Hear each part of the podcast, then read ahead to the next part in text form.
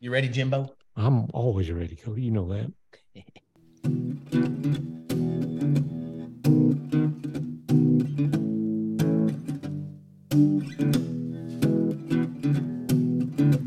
Old stories like long lost friends, rodeos and late night bends, history before our time round pens and pasture rides. Cowboys of the Osage.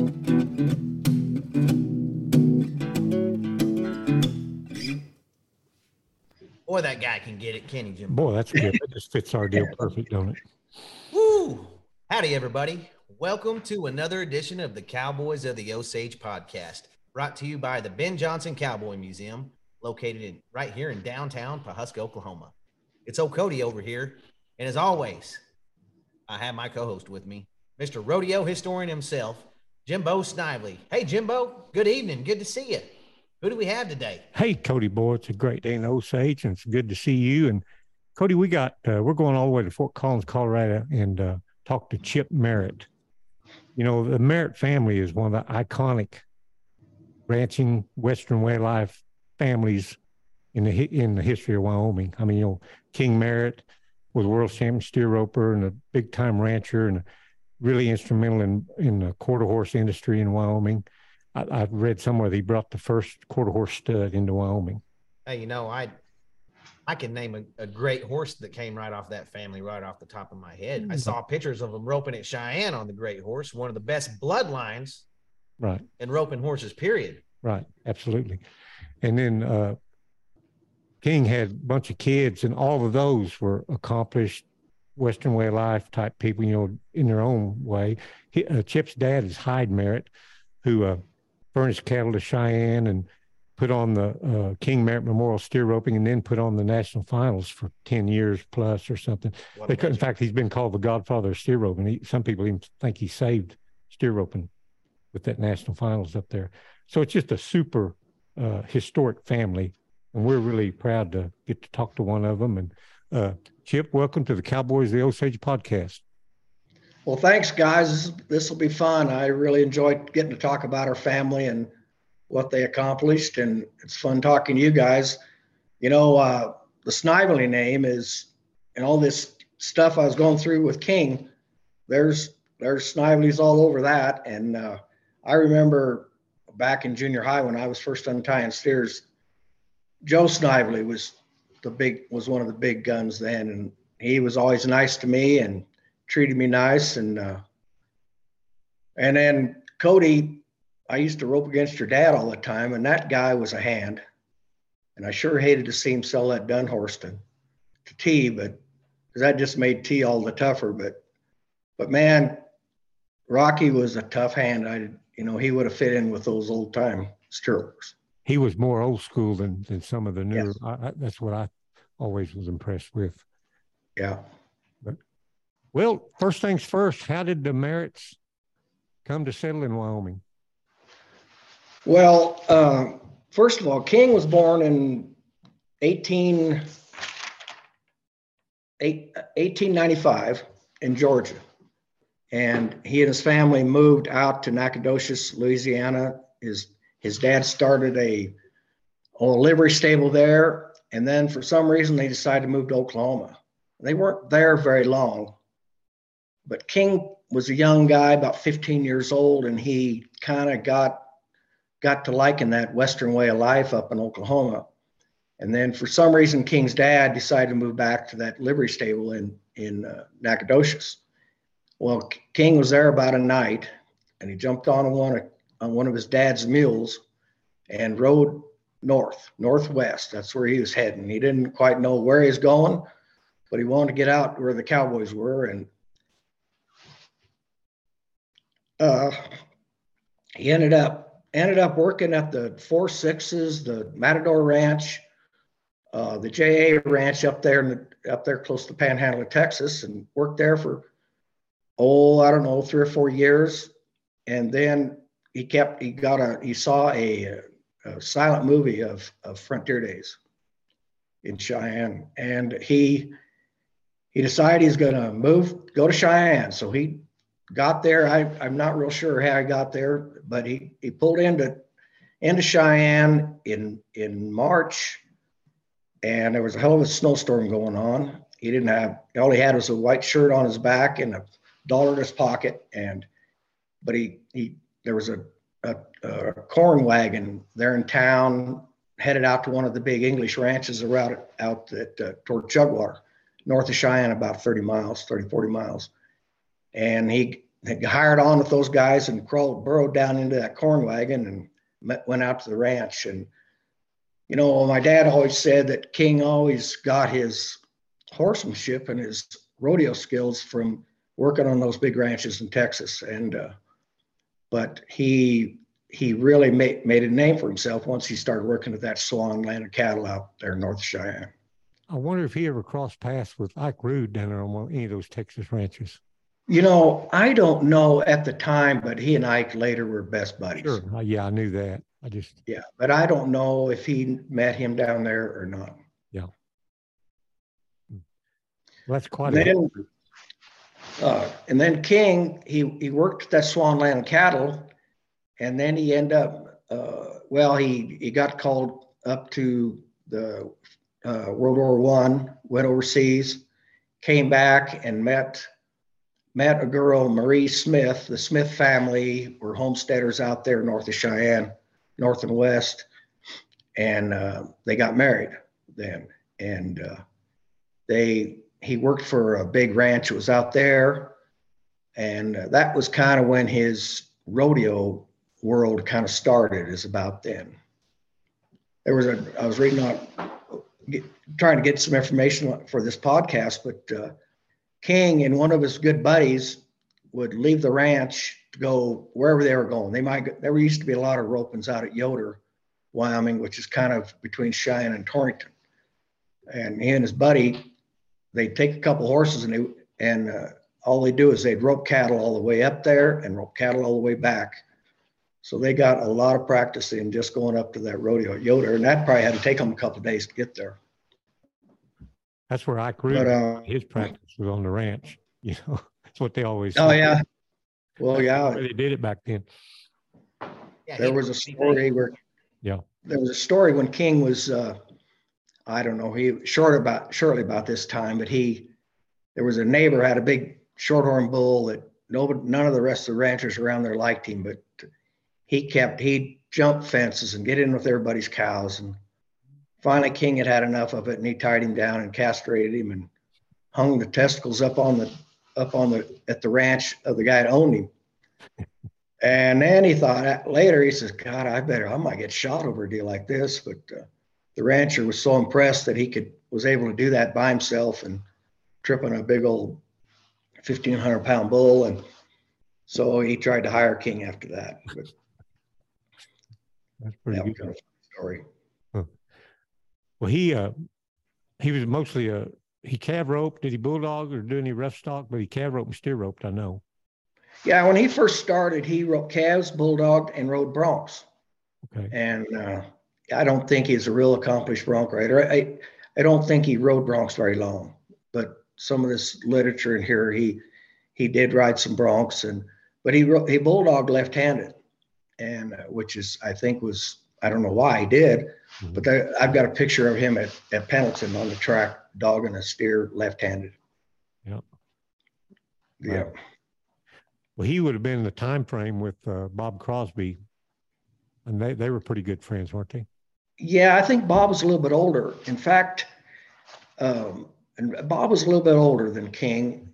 One one year, King had a bunch of kids. You know, he had three sons and three daughters, I guess. And so they'd been at Frontier Days and he loaded all the kids up and headed back out the ranch. Well, he'd run off and left Hyde there at the rodeo grounds. And so Hyde says he spent the spent the night in the bedroll with with Bob Crosby.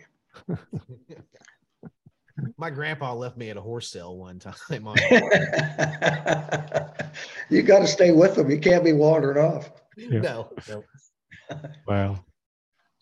Well, he uh, did he ever win Cheyenne? I know he won Pendleton time or two. He never he never won Cheyenne. Um, it was, it was it was a funny deal. I know I won a high I won the high school rodeo, a calf roping high school rodeo once, and my dad says, "You're the first mare that's won any event here in this arena." Yeah. But uh, I think both King and Hyde placed there pretty serious. Oh, sure. Time to No did win. Takes a lot of luck, you know, a lot of skill and a lot of luck at Cheyenne. Things kind of have to break right. Yeah. you, You know, Yeah.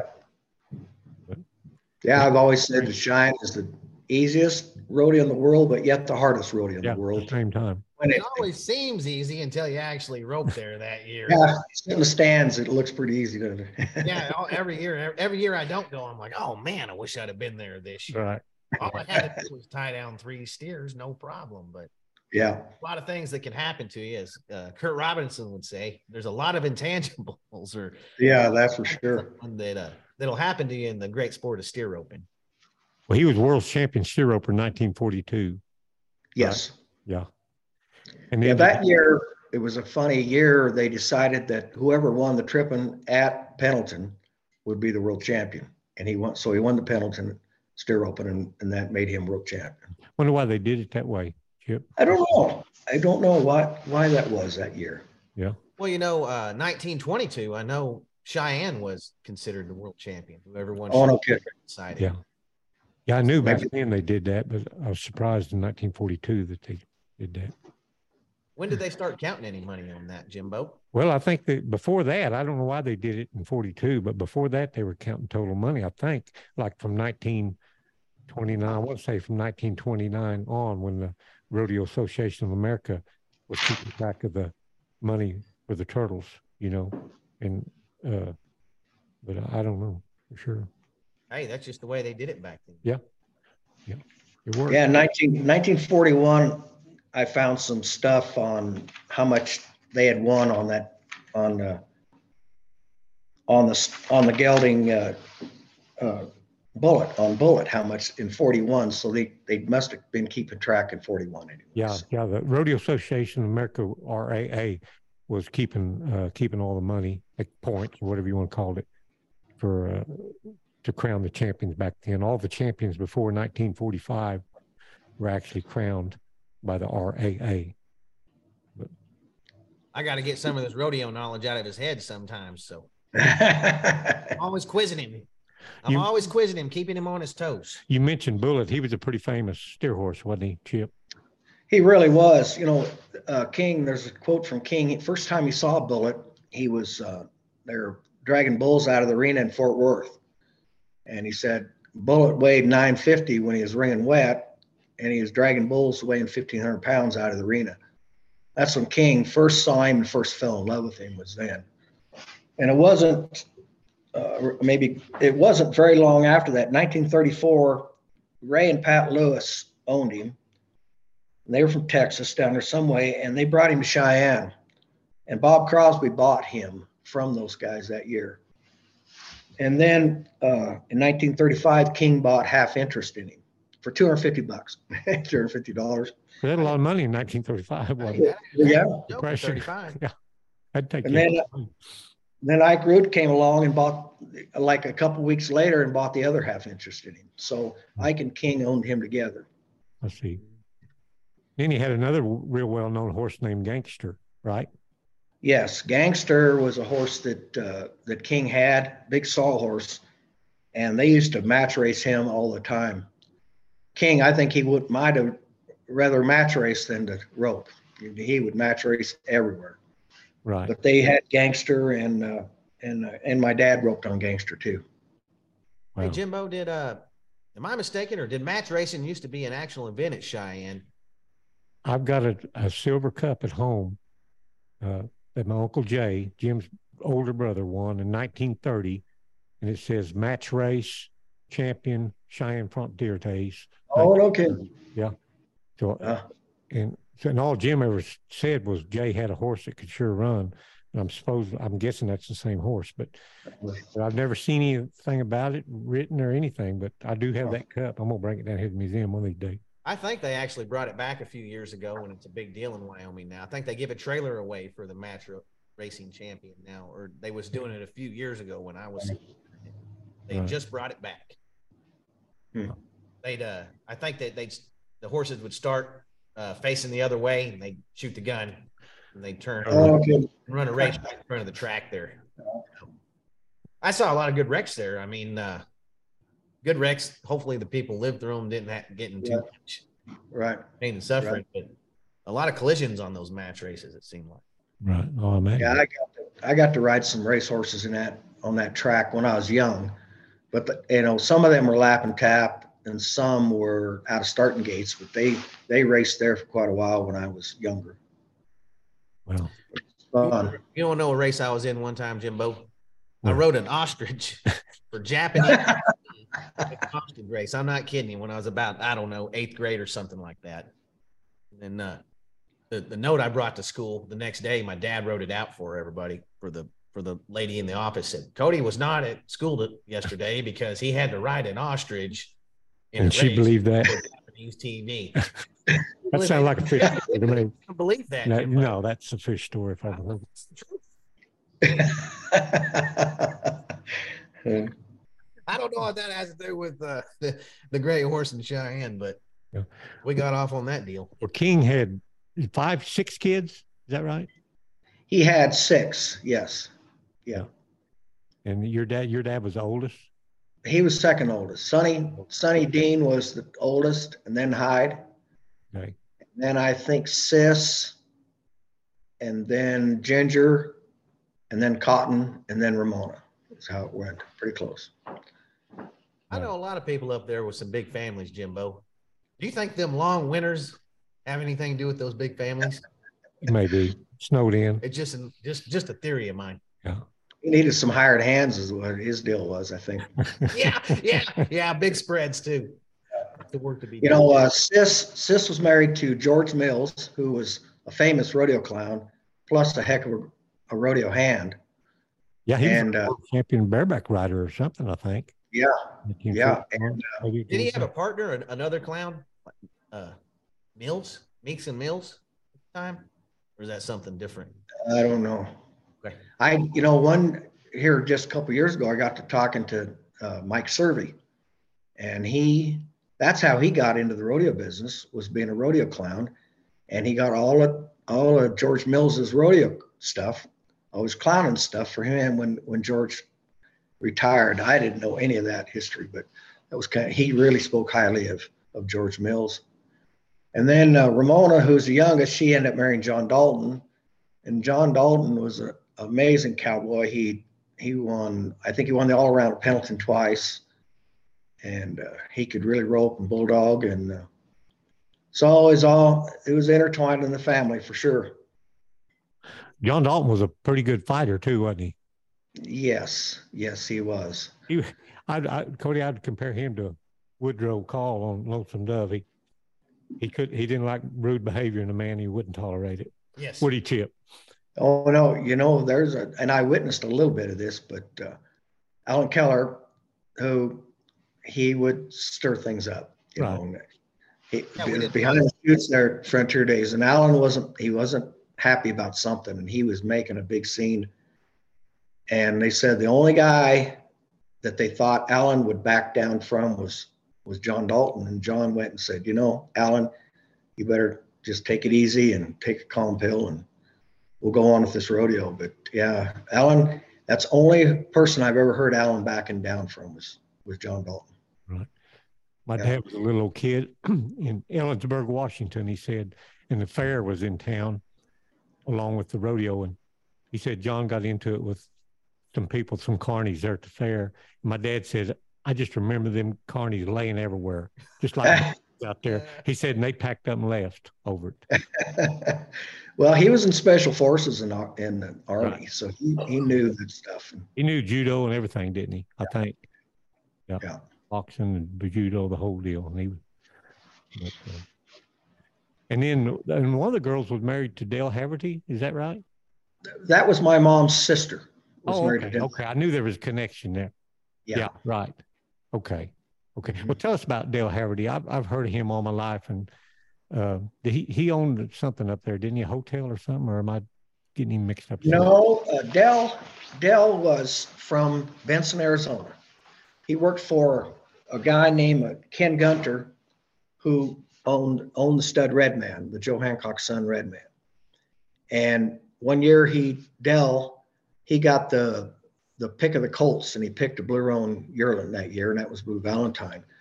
Dell, he they said he was as tough as there was. He was uh it was IRA was big in the early 50s, and he was IRA world champion all around almost every year.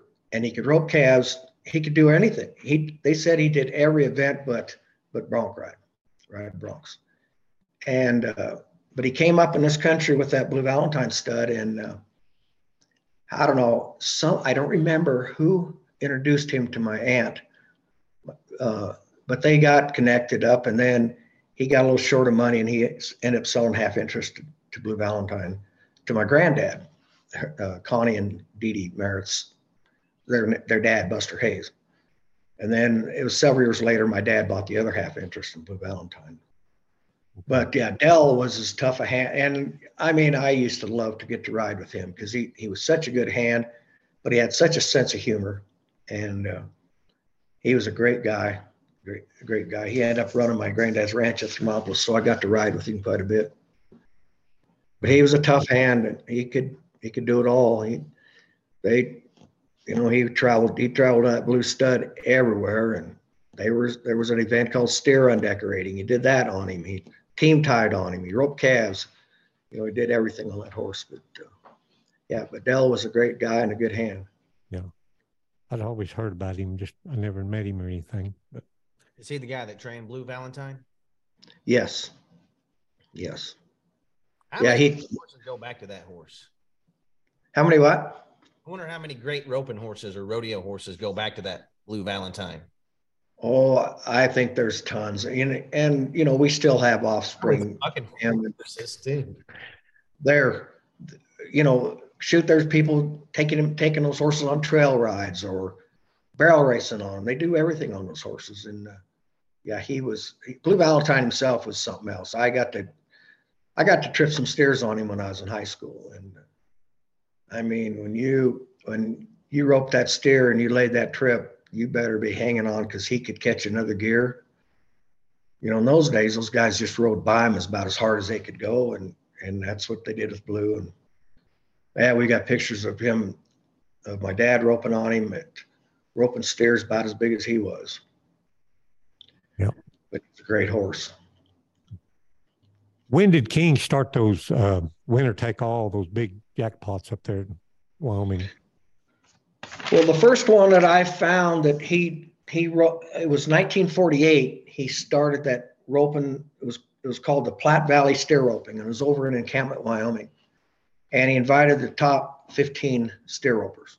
I kind of I went through some of the rules, and we can go over them in a second. But it was kind of interesting. They brought he he invited 15 guys, and this was 1948, and each of them would enter for a thousand dollars and they paid they paid four monies, and it, they just paid an average. They didn't pay any rounds, and uh, so the top four guys got the money.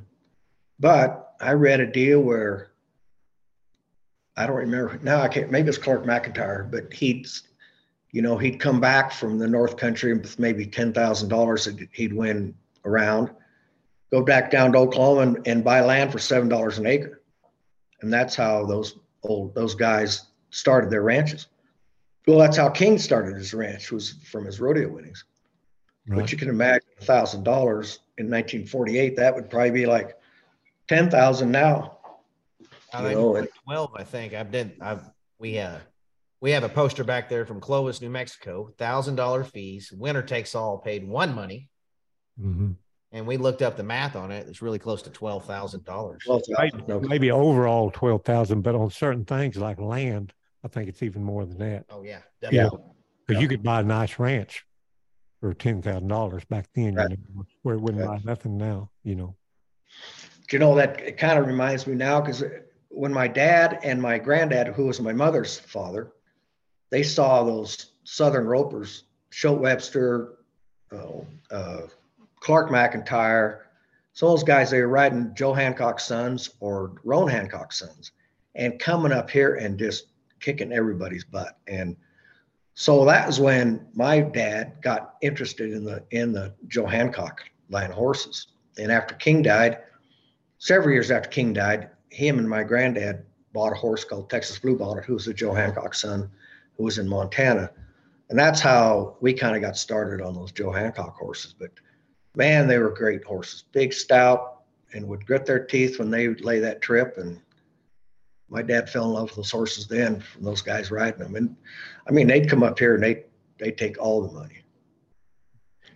But 1948, King had that had that rope, and this is kind of interesting. It was uh, catches. You could catch anything. You could catch any part of the animal you wanted in this roping. You could rope around the neck or rope them the front leg. My dad used to like that front leg. In fact, at the King Merritt's, he would that was a legal catch, the front legs.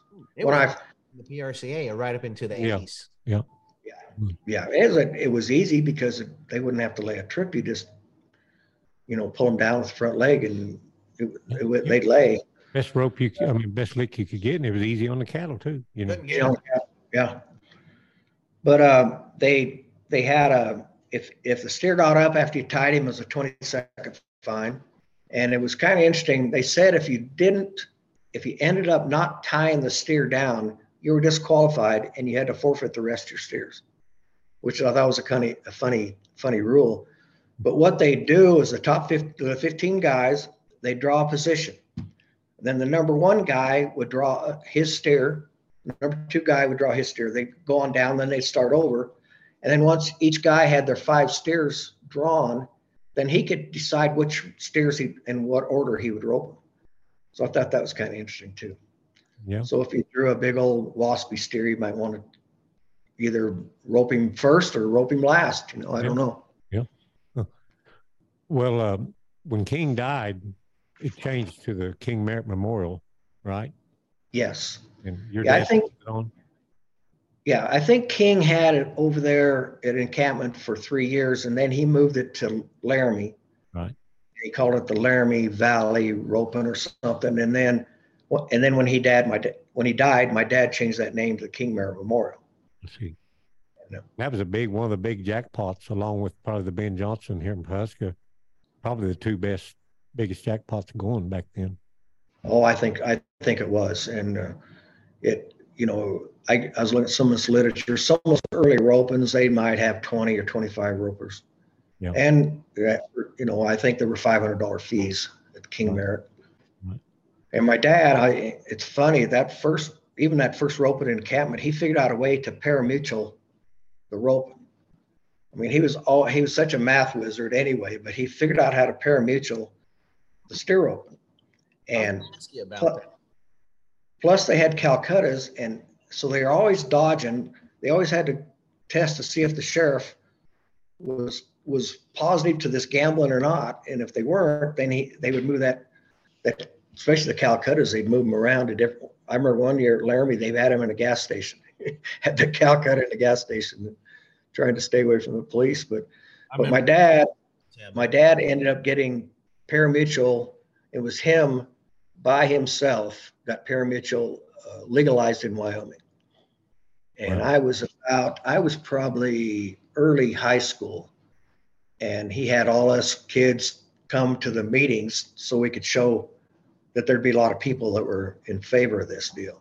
Mm-hmm. But once they got parimutuel betting legal, well, it made the steer opens a lot better, but it also opened up the horse races. So after that, Wyoming started having horse races with parimutuel betting. Wow. But uh, Hyde, Hyde was instrumental in getting that started then, or it was. Yes. He was the guy that got he. Was, he did it. Yes. Yeah. Who did all the handicapping on the ropers? That was Hyde. Yeah. That was Hyde in the, but um, I don't know. They really never had a handicapping. Um, you know, later, like in the national finals, they they would have the top 16. So they'd have eight to go in a section. Two heats. And that was all mainly drawn position, you know. So, you know, like the King Merritt, I might be in the same section with Guy Allen, you know, and uh, which, you know, it, it just how it was, just how you drew up. But I don't know if there was anybody handicapping. Some odds on it. when you bet on it? Well, that, the odds came from the betting. Uh-huh. So say if all the money went to Guy, then he had even odds. All, you know, me, I had hundred to one odds. We're done. Yeah, so the betting is what, what, what, what changed the, the odds. Getting back to uh, encampment or Pinedale or wherever it was, I've Cody. Have you seen the video of Ramona Hyde's sister, King's daughter, Ramona Dalton, tying a steer up there? I'm not sure, Jim. It's an old 16 millimeter or something. You've seen it, haven't you, Chip? I've seen it, yes. Uh-huh. And and and King's kind of hazing the steer, making him kind of run over to the right. You know, Right. just exhibitions, what it was. Maybe Mhm. Carl I, I don't know who was flagging, but uh, it's quite a deal. And she made a, a good run on a big steer, you know. And she was quite the cowgirl, wasn't she, Chip? She was, um, you know, they, that was, the- yeah, that, that, uh, that was, I, and some of this, this, uh, advertising that I looked at, it said, and there will be a exhibition steer roping by Ramona, Ramona Merritt. So, yeah, they even advertised it. Yeah, she was a good hand. And she was a heck of a jockey. My dad tells stories about, uh, oh, he and, he and Sonny took a horse up to Billings to match race. And they they end up winning the match race. And then they gave ramona 10 bucks and put her on the bus and sent her home. And then they went off down the rodeo trail. But but ramona could she was really a good jockey. And uh, but yeah the, every time i was would talk to my aunt she'd say that dad of yours he still owes me money from those match races so Uh, well, how did uh, um, the national finals get brought to Laramie? I'm sure Hyde had a lot to do with that, or maybe all. I mean, it was in Pawhuska in 71 and 72, I know, and then it moved to Laramie in 73. Is that right? you know, um, uh, it's a little bit fuzzy, but it, um, where's my notes? Um, Hyde, Hyde was putting on the King Merritt and, and, you know, like the Windy Ryan, they were the only, the two biggest ropens and the best ropens. And, and I know a lot of those Southern ropers love to come to Wyoming in the summertime because it's nice and cool and get out of the heat and a lot of rodeos up here. And, and then it was right before Cheyenne. So they loved it. They loved it in Laramie. And, uh, and he was putting on that King Merritt. It was such a good roping and had such a bunch of sp- spectators. And uh, but the it, they were having trouble with with they kept moving that national finals around. You know, it was in Clovis, then it was in Pawhuska, and then it was over here, and it just wasn't very successful. So, and I don't. It was like seventy two. Damn, I should have that here. 72 was in Pawhuska, and then I think 73 was the first year at Laramie. 73 at Laramie. The sterile director came to Hyde and said, Hey, we'd like to have you start having that national finals up there. I, Hyde had had it a couple years before that, just, you know, was kind of making the rounds. But um, they they asked Hyde to, to do it. Hyde said, Oh, I would love to do it. I mean, if there was, I mean, Hyde loves steer roping more than anything, and he would done anything to keep steer roping Right. going. And at that time, the first year that we had it at the at Laramie, I think there was only eight steer ropings that year. Yep. And uh, and so they it was on its way down, and there was nobody else would was wanting to put it on.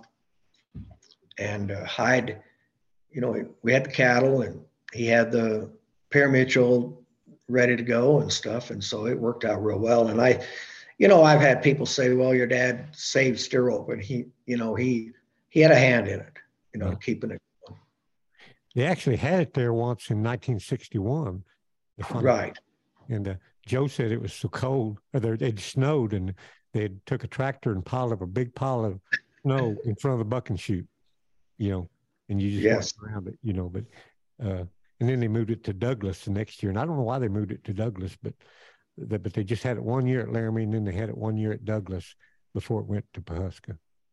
Yeah, one of the the reason they went to Douglas is one of the partners with Hyde was Jim Roush, who was the state fair director, and the state fair was in Douglas, Wyoming. I see. and it was a it was maybe the fir, the biggest uh, most famous arena maybe in shot in Wyoming other than say Frontier Days, but it was such a gathering place for the for the state, and maybe they thought they could get a lot of ranchers and people to come watch it. Right. But uh, yeah, I remember that. I was ten years old at that that steer roping at at, uh, Laramie. at, at Laramie when it snowed so much, and me and and three other guys, we trailed those cattle over to. We used to trail them from from our ranch to Laramie, and it's it's about a thirty mile trek. We'd take them oh 10 miles the first day and keep them overnight, and then we'd head out the next day. And I mean that next day when it was snowing, and I'm a 10 year old kid, and we're trying to get these cattle to Laramie. We finally got them to Laramie, and it was a miserable cold deal. But I remember that Hyde had to go get a get the county to bring a blade in there to blade that snow off that arena Yep. and put it on the sides so they could have the national finals. Yeah, you know, you get to September in Laramie, and it you know it's a it's a guessing game what the weather's going to be like. You know, it may be 80 degrees and it may be 20 with the snowing. Right. Right. And then y'all touched on it just a minute ago. Uh, they they took 16 to the national finals in Laramie, didn't they? So when they started the parimutuel betting there, so they could run two heats of eight instead of the traditional 15. That's that's exactly right. Yeah. Yeah, they took 16 so they could have even even uh, races. They call them even races, eight and eight. When You you, know, were, at the King, oh, excuse me. Go ahead, Chip. well, at the King Merritt, Hyde would take 50. That way he'd have five five races of 10. You know, he wouldn't take 51. He would, he only took 50. In fact, uh, I was starting to rope stairs decent, and I kept bugging Hyde about. I said, I need to get in the King Merritt. You got to let me in the King Merritt. He'd say no. He says, we got our we got our 50. We can't let you in there. And one of my good friends, and I'll never forget it, he was from north up at Sheridan, Wyoming. He came to my dad and he said, you know, that kid of yours is roping better than me. He needs to rope instead of me. So he he pulled it, he pulled out so I could rope. But that was no, it was strict, a strict amount of entries at both the Imagine you finals. untied your fair share of cattle right there at that roping, haven't you? Well, I did. It was pretty late in my career, and I, you know, I uh, I hurt my knees. playing Untied, football. untied as a Oh, kid. untied. Oh shit. Yeah. I untied cattle. I un- used to untie at Cheyenne. I untied every steer rope around. And, and then when I was a little kid, I worked in the catch pen. Yeah. Uh, my first job was working in the catch pen, which you guys are uh, know that, and you know, working in the catch pen. That's what you do when you're a little kid at a big roping. And so I was on the board of directors of the high school rodeo here a couple years ago, and the, the director said, "Hey, uh, we need somebody in the catch pen." I said, "Well, I started out my career in the catch pen. I just will end it at that catch pen." One year, Chip, you wouldn't have been very old, but it was 1957. And I've heard this story from Ike and Jim. And I know it's true.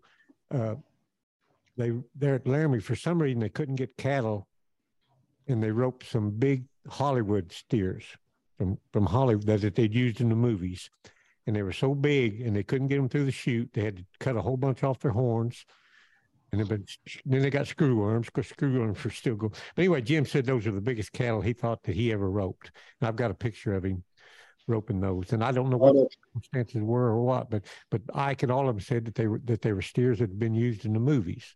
For sure. okay, I came across that picture of those cattle in a corral. Yeah, they got they look like the longhorns. You know, they just had such big horns. Yeah. And they when they tipped them, it left a hole in the end, and nobody really knew what was going to happen. But yeah, it it was it wasn't very fun the day. I kind of remember that as a little kid, Yeah. doctoring those cattle. We had to run them all through the chute and doctor them. Yeah, yeah. He said they were sure big frame cattle. Of course, they drawed them down a bunch, but Right. they were the biggest cattle he ever roped. Right. You know, that's funny. Every picture I've looked at here, and I don't know, maybe the photographer took those pictures, but there's the, every one of those horses are getting jerked sideways. You know, because those cattle had, you know, they weighed 800 anyway, Right. almost every time. And uh, so, yeah, they were, those cattle were big, those big horn steers. Yeah. How long did you all furnish cattle for Cheyenne? You know, um, we it was about 1980 was our last year, and uh, I think this is amazing. But we we had about a thousand head in there at Frontier Park that year because we had all the calves, all the tripping steers, and the dogging steers, and and we did have a few too many, but every all, all the directors wanted to sort their cattle, and so they said, "Hey, bring us an extra 50 calves, bring us an extra 50 steers." And so once they'd start them off, we'd take them home. But we did have right at a thousand head in that Frontier Park at the start of the start of the rodeo. And that was it was about early 80s, just before my dad passed away, but. Uh, I think it's kind of interesting. We, you know, in those days, when I was young, everybody trailed their cattle. You know, it didn't matter if you were where your your your cows and calves or yearlings or whatever. So we trailed to Cheyenne, and uh, there might be we we had a, a, jumping off place. It was ended up being about 20 miles from Cheyenne. Then we'd leave early, leave at daylight with those cattle and heading towards Cheyenne. There might be six of us, and we'd ride kind of head across country and get the shortest route. We'd get to the to the uh, interstate down there, and uh, and uh, so there'd be a lot of our friends, our 4-H kids and stuff would come help us get them on, on in there because you you had to have people plug holes to get so they wouldn't get on people's lawns and and uh, I remember one year four or five of those steers got out on the golf golf course and we had to take after them and get them off the golf course and but uh, we trailed them town, you know, trailed them Cheyenne. Oh, I don't know. We, I can shoot. I remember being five years old and trailing cows and calves from the mountain just by Laramie. So it had to be 35, 38 miles. We trailed cows and calves. Took us three days to get get to Cheyenne, but that was when Hyde had the calf contract, and it was, you know, they were big Hereford calves off of some some Hereford cows, and that was quite the quite the experience. Those those calves. But uh, but we but then finally, my dad, he was such a PR kind of guy. He figured out that maybe this would be a heck of a advertising thing. So he got with the Frontier Committee, and so they got the TV cameras and stuff in there, and they met us there at the interstate, and uh, had all their cameras, and the, all the Frontier Committee was there on their their fancy saddles and their horses, and and uh, and it was a big spectacle then. And but it was a fun, fun deal. Did did that start with King? Did he furnish cattle? Yes. Okay. Yes. Mm-hmm. The reason I ask, um, my grandfather won Cheyenne in 1949, and I've got the buckle here. Oh, no kidding. And it's it, it says Cheyenne Champion Steer Roper 1949, but it's called the Merritt Trophy, just well, like the Merritts had sponsored that you know anything? My sister that? and I were talking about that the other night, and for some reason, um, so for some reason, King gave that that belt buckle to the champion steer right. and and we thought that maybe it was after he died and it was in memory of him, but but that was before he died. So right, right. yeah. I know they changed. I don't know how many they made like this one, but I saw one that Kathy Webster had that showed one in 1955, and it was said the Merritt Trophy on it, but it, it was an oval trophy. I mean, tr- oh. totally different. Oh. So I don't know how many, maybe but just be two or three of these. This this one out there, I don't know. Oh yeah. I know. why don't you give, why don't you give that to me? Well, like I'm gonna give Cody here for the museum. okay. but Kelly Corbin told me that Dean used to have them in the uh, displayed in his uh, uh, Western store, you know, before the rodeo. Oh, okay. Oh, okay. He remembered that as a kid. Okay. So they kind of use it as a publicity thing right, too. Right, so right. Yeah. I think they're just a steer roping that they sponsored, as, as far as I know. Right. Right. That's what I understand too. That's pretty unique buckle, and I'm just curious if you knew anything about it. Yeah. You know, Chip, we used to be in the rope and steer business. My dad and I worked for him, and we supplied the cattle at Cheyenne for eight or ten years. And uh, the cattle drive you're talking about, lap as far as I know, I think they still do it. The last few times we had steers at Cheyenne, you know, I'd go about 10 miles north of town and drop those steers off in a big pasture. And then uh, one day we'd have to go get them all gathered up and there'd be all the senators and all the Cheyenne Frontier Days guys, and they'd shut the whole interstate down and we'd drive them down the interstate a few miles. And just like you said, we had to plug holes. Sometimes we had to go chase them down the golf course. Had one yeah jump in a swimming pool one time. I'd forgotten that I'd forgotten that Rocky had the stairs there. oh, It was yeah. after after we we quit doing it. Yeah. Yeah, we had them uh, uh, a lot of the 2000s. Okay. Okay. Huh. I think probably. Yeah, it was quite the deal. I remember one year they had uh, Channel Five had their cameraman there, and you know, in those days, this camera was as big as a person, and he was. They put him on a horse, and then had the, he had this big camera mounted on his shoulder, and and uh, he didn't know how to operate this horse at all. So he's walking along, and pretty soon his horse is kind of in the middle of stairs, and he's filming this whole deal. Pretty soon his horse starts jogging, and this camera's beating him up, and finally this horse is jogging pretty fast. And me and my buddies we're sitting back there because we know there's going to be a wreck. We're just going to watch the wreck happen you know and and uh, my sister she just swoops in there and stops this horse for this guy. And then he was embarrassed a little old girl saved his life. But yeah it was it was the funnest thing man it, you know we'd meet them there at noon they'd have a big feed and a bunch of tv cameras around and and uh, it was a fun deal But you know, when it when it did come time, when we got those cattle to the fairgrounds and we drove them all around Yeah. the whole track right there, and then we take and we dumped them in a big pen back there in the back. As soon as all the real work started happening, and all the sorting and stuff happened, all these guys in their fancy saddles and stuff, they were off. Uh, They put, the- beer put the cameras up and everything. Yeah. Right, that figures. Well, I, I laugh about that now is, you know, here came Monday morning after Frontier Days is over. Here was my dad, my mom, and us four kids taking them home, you know, and that was, that was the, the crew that came home. And, How uh, did you guys used to put it put together a big set of cattle for Cheyenne? oh, my dad, you know, he, he- originally when I was young, he would go. they from?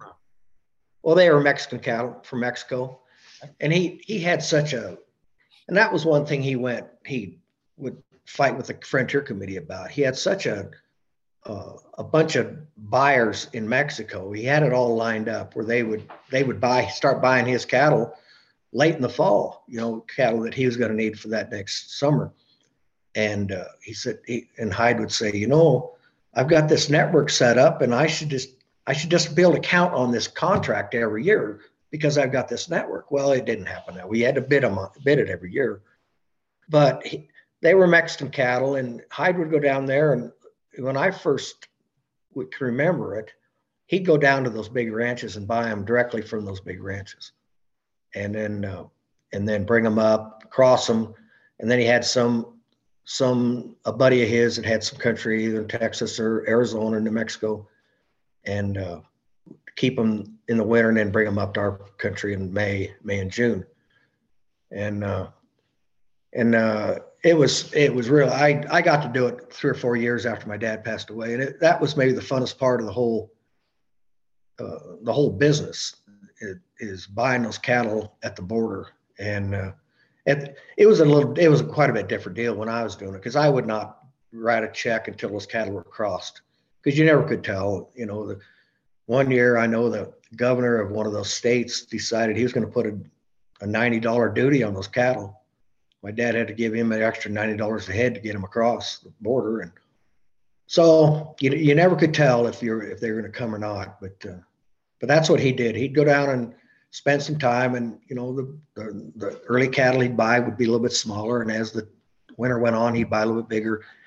His whole idea was buy was even a, set of cattle because you know the last year we had Cheyenne or 250 steerovers, so you know you had to have 300 head of pretty even cattle, and uh, so it it took a little doing, and then we also were putting on the Wyoming steer ropings and so jackpots, and so we had to have 100 head for each one of those ropings, and so it took a lot of cattle. But his whole idea was buying a the the the, the, Cheyenne cattle and trying to get an even set of cattle for that.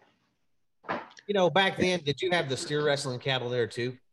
Yes, yes. So correct me if I'm wrong, because it wasn't this way when we had the cattle, but I did a little bit of research on just for some reason I was interested in stuff like this growing up.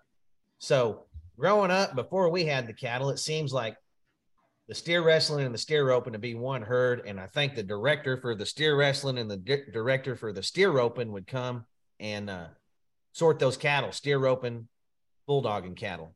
Did they ever do that with you, Chip?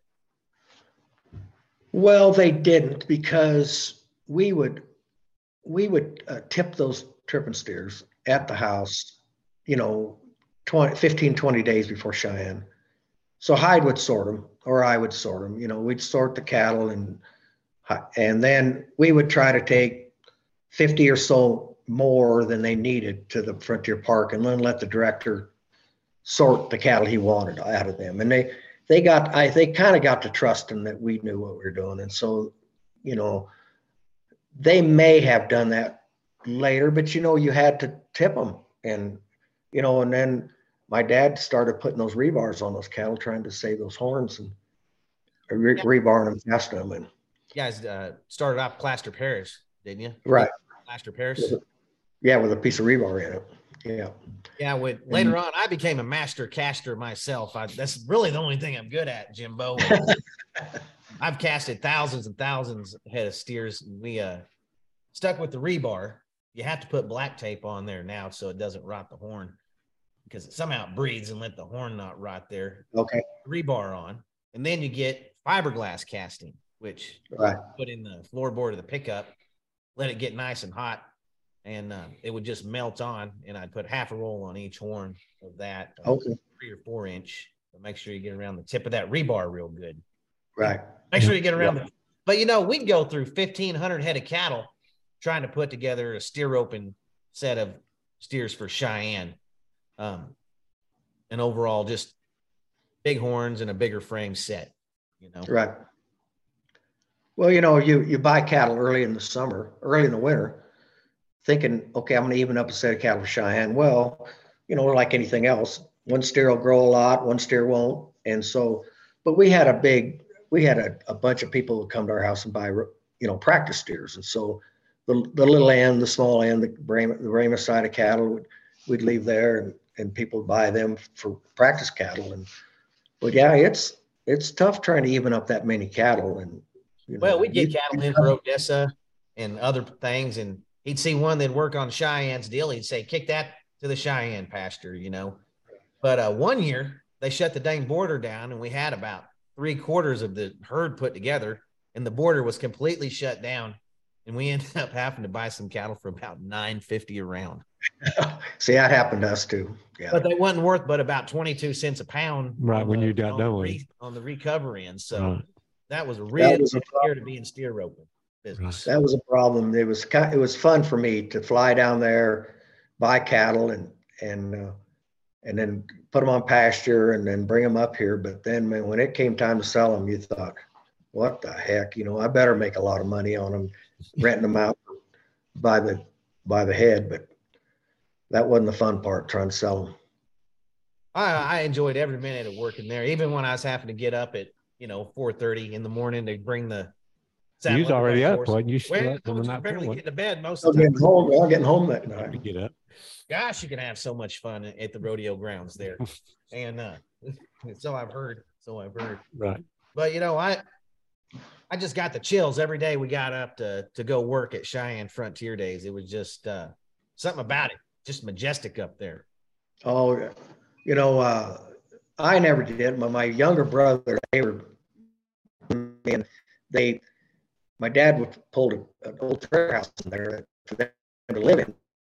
Supposed to care things, you know, when they're Frontier Park, and but they'd go out party every night and come back, and then I'd have to wake them up and get them out to, you know, when you had to bring slack start at seven o'clock, so you had to have them down there by six, so you had to start moving them about five to get them all down there, and and uh, so, but those guys, you know, and we'd be sorting cattle at night the night show would be going on, and we'd be in the alley sorting those cattle for the next day. And they'd be on the fence trying to get girls to meet them over there at the trailer house. I mean, it was a funnest time. It was so fun. Yeah, those were the days. Yeah. I spent a lot of time at that carnival, Jimbo. And you know what I took a special interest in growing up at that carnival over there? Hmm. There's all these guys displaying how these knives can cut all kind of different things. This one guy cut a, a tomato so thin, he, he, said one tomato had lasted one an entire year. Not that knife, he'd give you this other knife. Right. If you bought these two knives, holy moly, three more of these other knives had come with it, and a and a chamois claw. There's these guys selling chamois claws there too.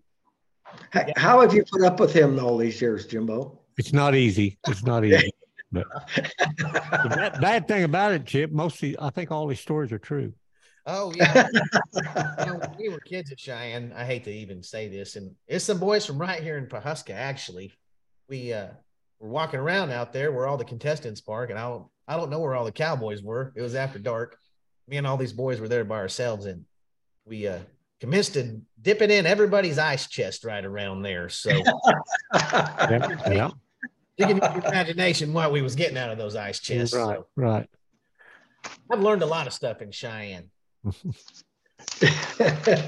Chip, your dad, he he wore a lot of hats. I mean, I, I noticed where he started the collegiate rodeo at University of Wyoming. Well, yeah, you know, it's you know, Hyde was inducted in the in the Cowboy Hall of Fame in what year was that? 17 in 2017, and so I put together a lot of information on Hyde, and uh, yes, he in uh, now now I haven't. Yeah, 1941, he decided to. They decided the kids that were going to school at Wyoming they want to have a college rodeo. Well, nobody wanted to help them, so they they got with a, a lumber guy. A guy that had a lumber mill there in town, and he loaned them the lum- lumber. These these kids all put up this arena, and then got contracted with a, a buck and stock and rope and stock, and and uh, put on this college rodeo.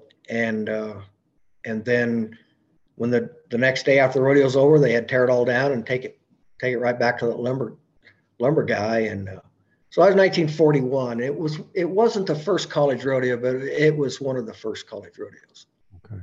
And uh, after right after that, my dad was well. It was when uh, United States when they went to World War II, and everybody left and and volunteered for the uh, armed services and. Uh, naturally my dad and his brothers all left right then all together and i think hyde skipped out on part of his that semester just to join the air force and he uh he i can tell this story this whole story but he uh he ended up going to pilot school and then they came into pilot school and said hey we need some bombardiers. We'll pay you so much to come be a bombardier. So hyde ended up being a bombardier on a b-17 and uh, he got uh, he they went overseas to England and he Hyde made 30, 30 trips with the bombardier and bombed Germany. And uh, he um, the 31st trip coming back, they got shot down. Before that, Hyde and the, the pilot were best buddies, and the pilot was a great big guy. And Hyde and then they made this plan. And since Hyde was a small, wiry guy, he wanted the pilot to get out, and then he would be the last one out. That way, he could help everybody get out out of the door. Well, when when the guys got shot down and they're don't, going down, the pilot said, "You guys get out. I'm going to be the last one." Well, when he was the last one, he got he got his chute hung up in the plane and went down with the plane. And uh,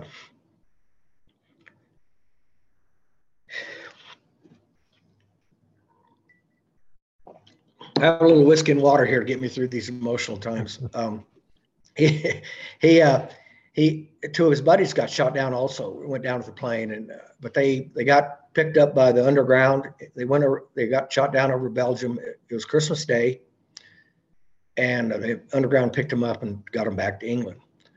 And uh, kind of an interesting story. I guess you guys got, we got nothing but time here, but Right. um, Hyde, uh, you know, after a traumatic thing like that happens to you, they send you to this mental kind of mental rehabilitation hospital.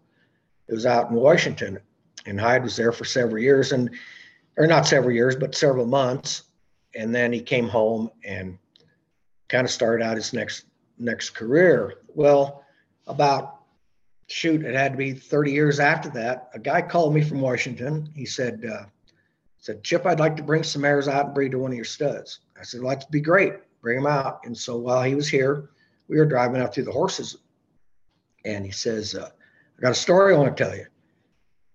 He says, My dad had this amateur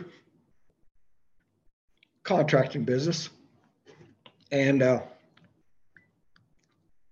he uh, he was right there next to this mental hospital for the for the GIs. And he said this young GI would come down there every day. Want to help him feed hay, sort cattle, sort horses, do whatever. He'd do whatever. And he and this guy figured out this kid was a pretty good hand.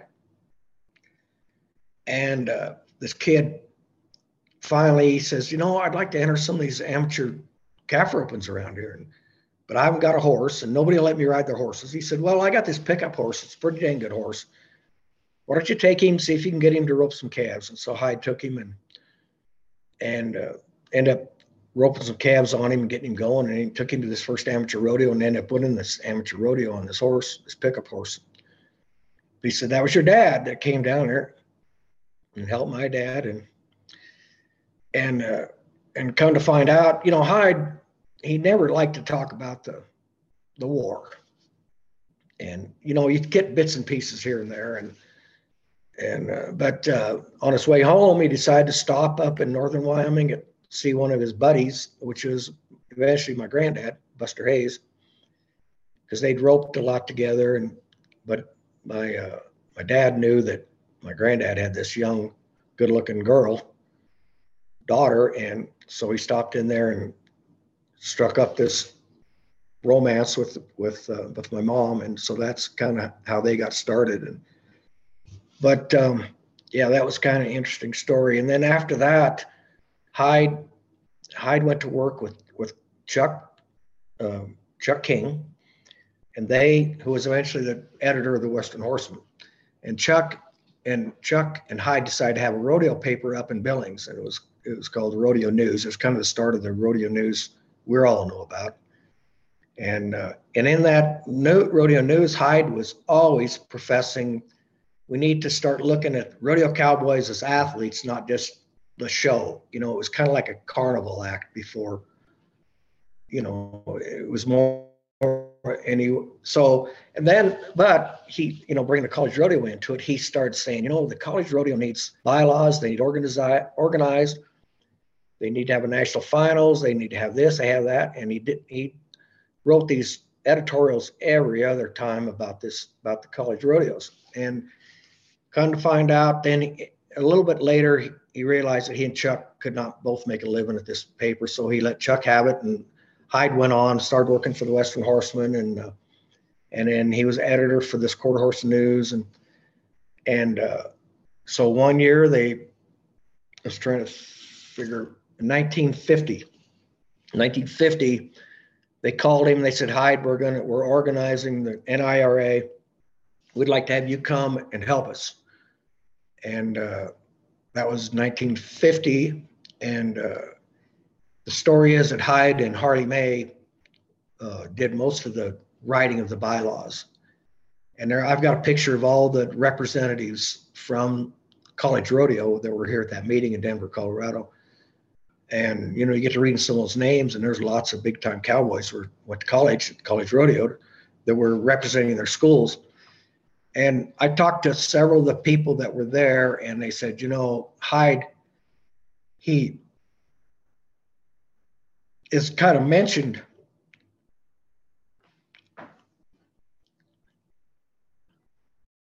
is kind of mentioned as doing a lot some of this the bylaws. They said hyde did the bylaws.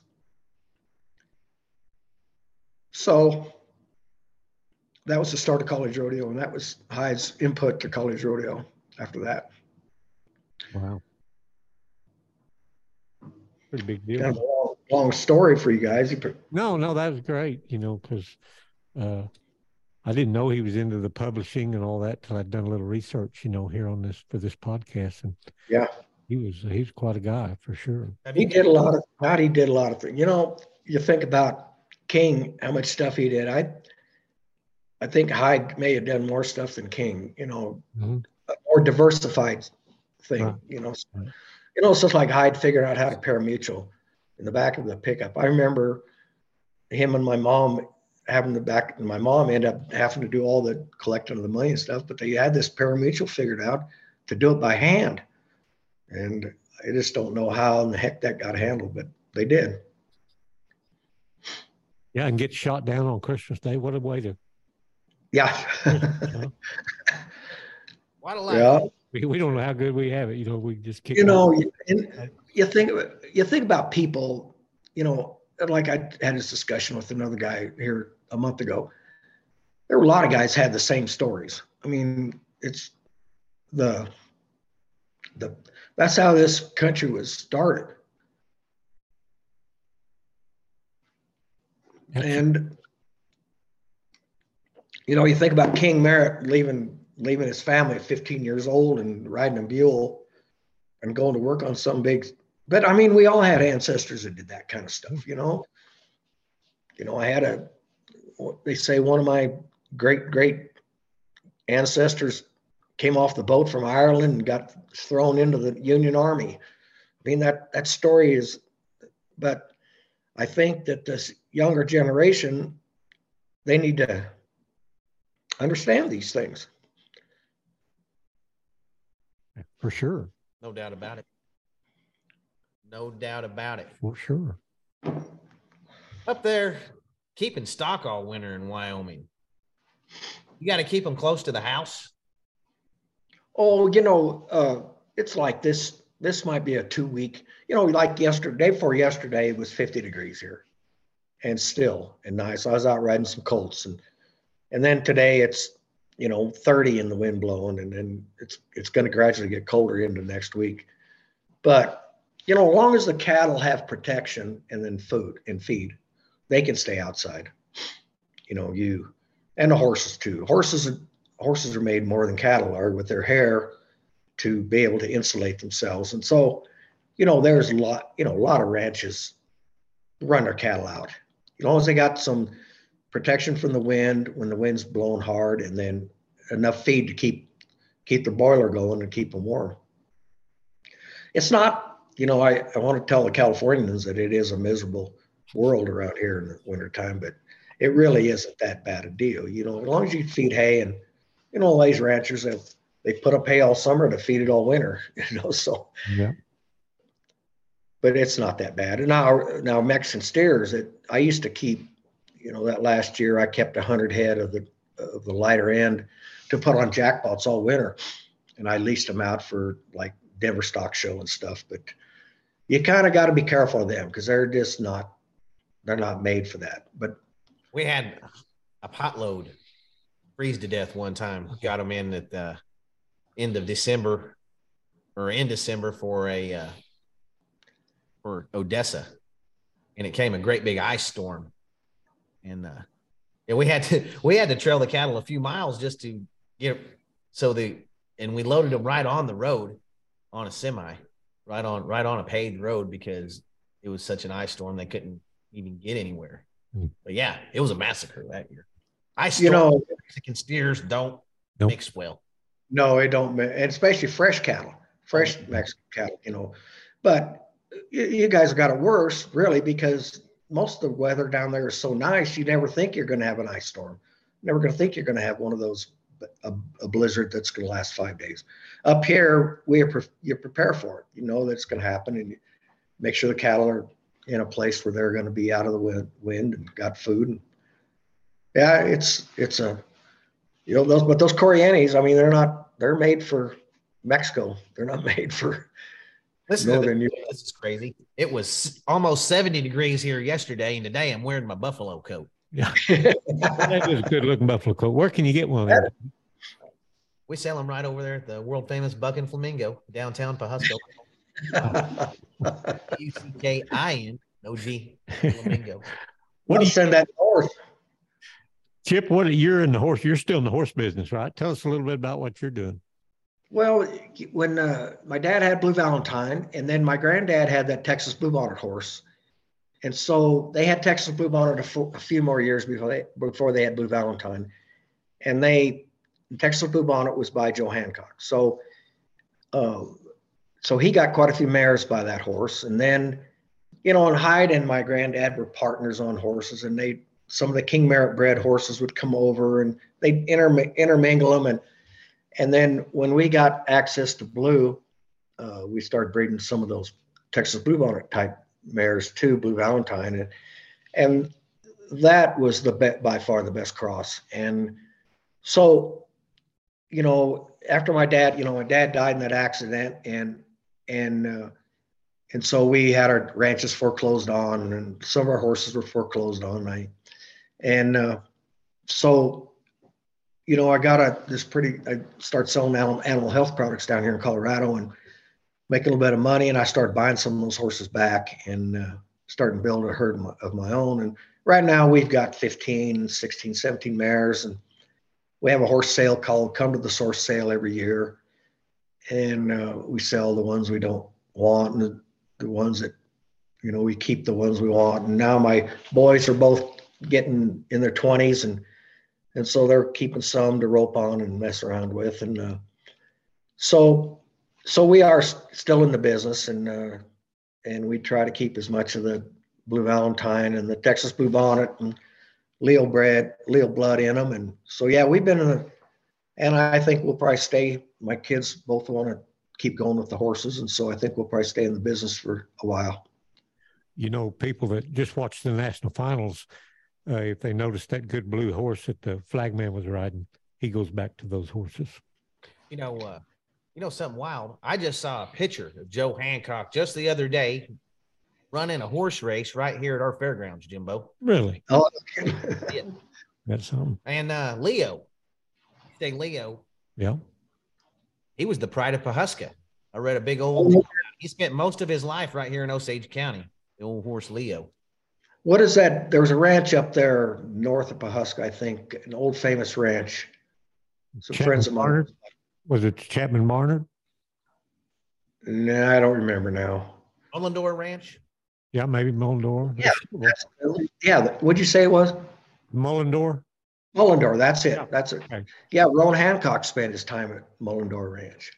Okay. And yeah, oh yeah, Pawhuska, that is the center of the cowboy world right there.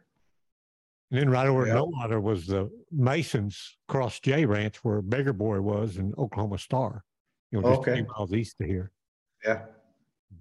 You know, uh, I just saw the other day, you guys were talking about college rodeo a while ago, but we didn't give these guys any credit. I saw where I think, believe Jess Tierney, Paul Tierney's boy, has started the uh, steer roping in college rodeo. Steer roping. I saw yes, finals of college rodeo.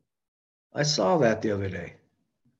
Hey, I'm just glad to see any new steer roping stuff. Right. Oh, oh yeah. I- You know, I never started steer up until I was 30. I was so always so afraid of hurting my knees, but then I figured out I could do it without it. But but we used to have a a B part of our Wyoming Steer Roping Association where we tried to get guys that team roped or wanted to steer rope get a start, you know, and this yeah, this would be great with college rodeo in, in college rodeo. Yeah, we have that right here in Pawhuska at the Osage Steer Roping Club. They have a like a novice and an intermediate and then an open. Right, A, B, right. A, B, and C or something, yeah. Yeah, it's a great thing. It's a great thing for people to come. The Wyoming Steer Roping Club, I believe now they're just on a handicap system. You know, if you're just starting out, you get seconds off. The better you are, probably even seconds. Right. There's they're trying to figure out ways for everybody to to learn and enjoy the sport. So maybe get a little money while they're there. Right. Chip, uh, since you go back a ways, I mean, you you were around Everett Shaw and Guy and Clark McEntire and Shoat and them, you know, as a kid, and then you, right on up till now. If you were making a Mount Rushmore steer ropers, who would you put on it? Oh, yikes. Need four names. Need four names. Well, you got to put Guy Allen there, number one. Um, Shoat. You know, I a guy I used to try to pattern myself after was was was uh, uh, uh, Charlie Lynn. I love Charlie Lynn. I mean, he was so smooth, so slick, and he was just you know he was a hair before guy you know and but he he never had the desire maybe to to to really go after it you know but God, I don't know. That's a tough one there, right? Either Mark Freeman. Yeah. Put Charlie Lane right there at the top of his list. Remember? Mhm. Yeah, that's a tough list. You can usually come up with one or two pretty easy, but it's hard to come up with that third or fourth one. You, you know, you got to put Guy Allen there at number one, and uh, you know nobody's done what he's done, and he was so so slick, and you know I, I was just amazed. He used to come stay with me for a couple weeks every summer, right before the finals, and we'd had a pen of steers there that were getting up on everybody, and I'd just turn him loose on them. He'd train them to lay and stuff, but yeah, what a great guy, and what a you know, he just won that all that money and that big team roping in Las Vegas. So happy for him. Oh yeah, but I don't know. You got to you got to put him there, and you got to put Shoat Webster there, and There's two. God, maybe Everett, Shaw. Three. That would be my three right there, and I'd have trouble with the fourth one. What's the fourth? Bob Crosby. Well, I don't know because I never did see him rope. You know, I I knew I knew Ike like Clark McEntire and those guys. I knew that. I mean, Clark. I remember him. We used to have a. My dad put on a called it the country picnic roping, and at our ranch in the middle of summer, kind of right before Cheyenne, he just tried to get all his buddies to come up and. Well, Clark would show up there with his whole family, and then we'd have a bonfire, and the- kids would sing, sit around, sing, sing after the roping was over, and you know, and that's where I first met Reba, and and so I've known Clark forever. I remember show. I mean, those guys used to come find me, say, "Hey, Chip, what what colts you riding now? You know, what how are your colts doing?" I mean, they just are the best guys. They would walk in the hotel to pay their fees and and meet my mother, and they'd all take their hats off and shake hands and. What a what a great bunch of guys. Sonny Davis. What about Sonny Davis? Oh God, you know, Sonny, Sonny spent a long time trying to get me to teach me how to tie steers, just tying them on the ground. God, what a great guy! I remember this is a funny, you know, I was a senior in high school and I heard they had going to have an amateur rodeo up in northern Wyoming, so I entered it and kind of find it was a pro am. Find out it was a pro am, and here comes Sonny and Olin, Olin Young and Sonny Davis. I mean, they had a two horse trailer and they riding a big black calf horse, and I don't remember what they're tripping on, but they're both riding this calf horse. And, you know, Sonny was a big guy, and when he'd get off the ride, he'd get off pretty heavy, and and a horse was kind of ducking out from under him, going left. And uh, here comes Olin, and he just he just ropes it, runs in the middle. Here, remember Olin Young, he could be the fourth, damn sure could be the fourth, easy. But he would run in the middle of his calf and pitch his slack and get off the left and kind of hit this horse on the side of the head with his palm of his hand and straighten him up and go down the end and winning the calf roping. And Sonny was second. And I, you know, they both were talking to me. I said, "What the hell are you two doing here? I, I want to try to win some money at this calf roping." And now we got the two top calf ropers in the country sitting here. And but, uh, but yeah, Sonny Davis was something else, and he had a big roan horse. Was a Hancock bred horse, big sucker, and he tripped stairs on. Question. And uh, Mount Rushmore. Olin Young, steer roping horses. What? Let's put a Mount Rushmore together of steer roping horses. oh shoot, that's a tough one. Horses. Four of the best horses of all time. Let's put them on there, according to you. well, you know, Bullet they had Blue had, Got to get his. Blue, uh, you know, Bullet had to be number one just because he weighed 950 pounds. And I mean, I've got a list here of 1941. How many ropings? Where is that list at? In 1941, I mean, in those years, 7,500 was won on him at PRCA rodeos. They won first, third, and fourth at Cheyenne, first and third at Ada, Oklahoma, first, second, and third at Carlsbad, New Mexico. And all the top, all the top guys wanted to ride him. I mean, that was when King and, and Ike owned him. And, you know, like at Pendleton, when King won Pendleton in 25, Ike was second. The next year, Ike won Pendleton and King was second. So, you know, and they were both riding Bullet. So, and that's a tough deal. You know, there was a steer horse that, One horse. That you know, that done horse of your dad's. God, that was a good horse. I mean, I'd love to have that horse. I mean, I don't know if he could run a hole in the wind, and but that sucker was tough and he was short statured and heavy made, and a guy could get off him easy. And yeah, but your dad made him look like a world champion horse, and and then T got him, and then then that made T too. But my uh, a good friend of mine, Jim Evans, who tripped steers from Gillette, Wyoming, he had a horse called Cadillac. That God, he was a good horse too, and and then Roy Cooper ended up buying him from Guy, and that's what got Roy on the on the map of tripping steers.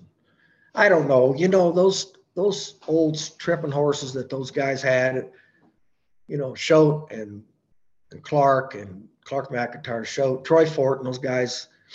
He'll fly Kelly Corbin. That's a horse. Yeah, you know, Kelly Corbin was a tough hand too, but I don't remember their horses as well as I do some of the younger guys. But well, you got that one from Mike, right? Mhm. Yeah. But I, you know, I never did.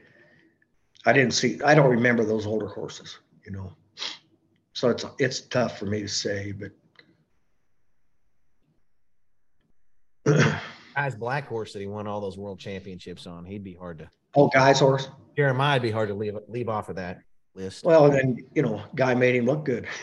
you know, God, they, I mean, the horse made guy look good, and guy made him look good. It was a yeah, I mean, you said that done horse made T. I believe T. He he could rope off of probably anything, including oh, yeah. or anything. But yeah, a good horse under him definitely helped him out for sure in the steer roping.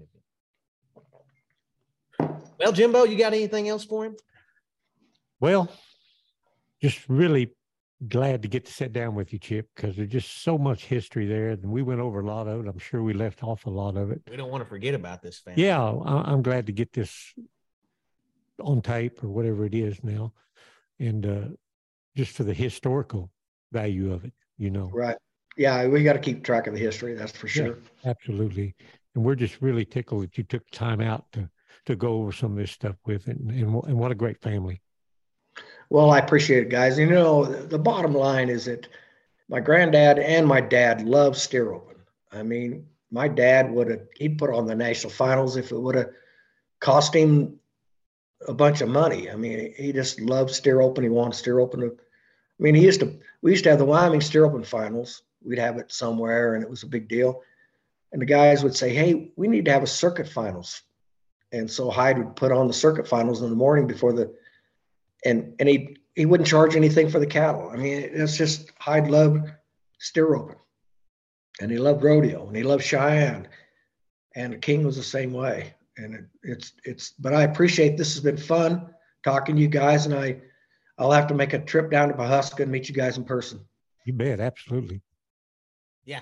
You you might recognize me without all this hair. I'm not sure. well, your beard matches your coat. Yeah, yeah. I've turned into a hippie since I moved to, to uh, cowboy country somehow. So, Hey, well, t- tell your dad hello, will you? I will, Is he Mr. still alive? Yeah. oh yeah, he's still know. alive. He's uh actually him and my mom are both living in my front yard now. We moved him a double wide trailer house. They're living in my front yard. He's roping, ev- you know, he's still roping and everything. How old would Rocky be?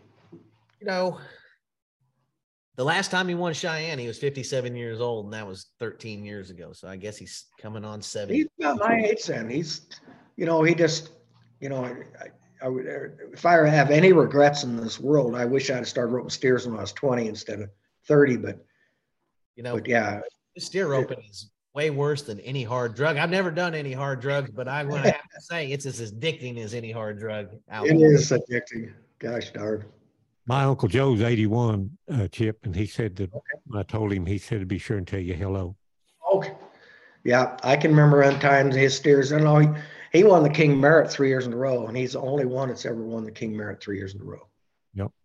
You know, I mean, Shoat won it, I don't know, seven, eight times, but not in a row. But Yeah.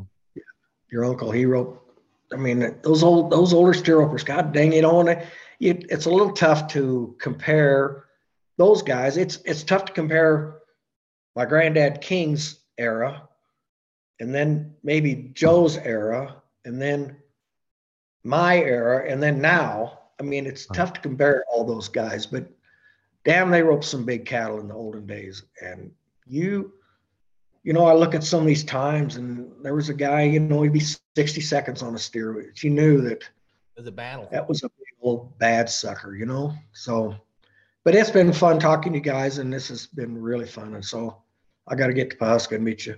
For sure. You bet. Well, we can't wait to see you. Mr. Merritt, thank you for joining us today.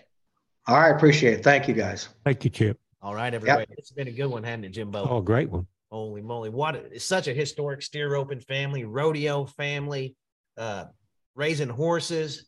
I mean, they've been in every aspect of rodeo from world champions to stock contractors to one of the foundation bloodlines of horses, all the way to the- instrumental in the college. Yeah. And the publishing, the rodeo. rodeo news just and got shot down on Christmas Day. I haven't got over that yet. What a hero. I know it. Absolutely. All right. Thank you guys. Until next week, this has been the Cowboys of the Osage podcast. See y'all.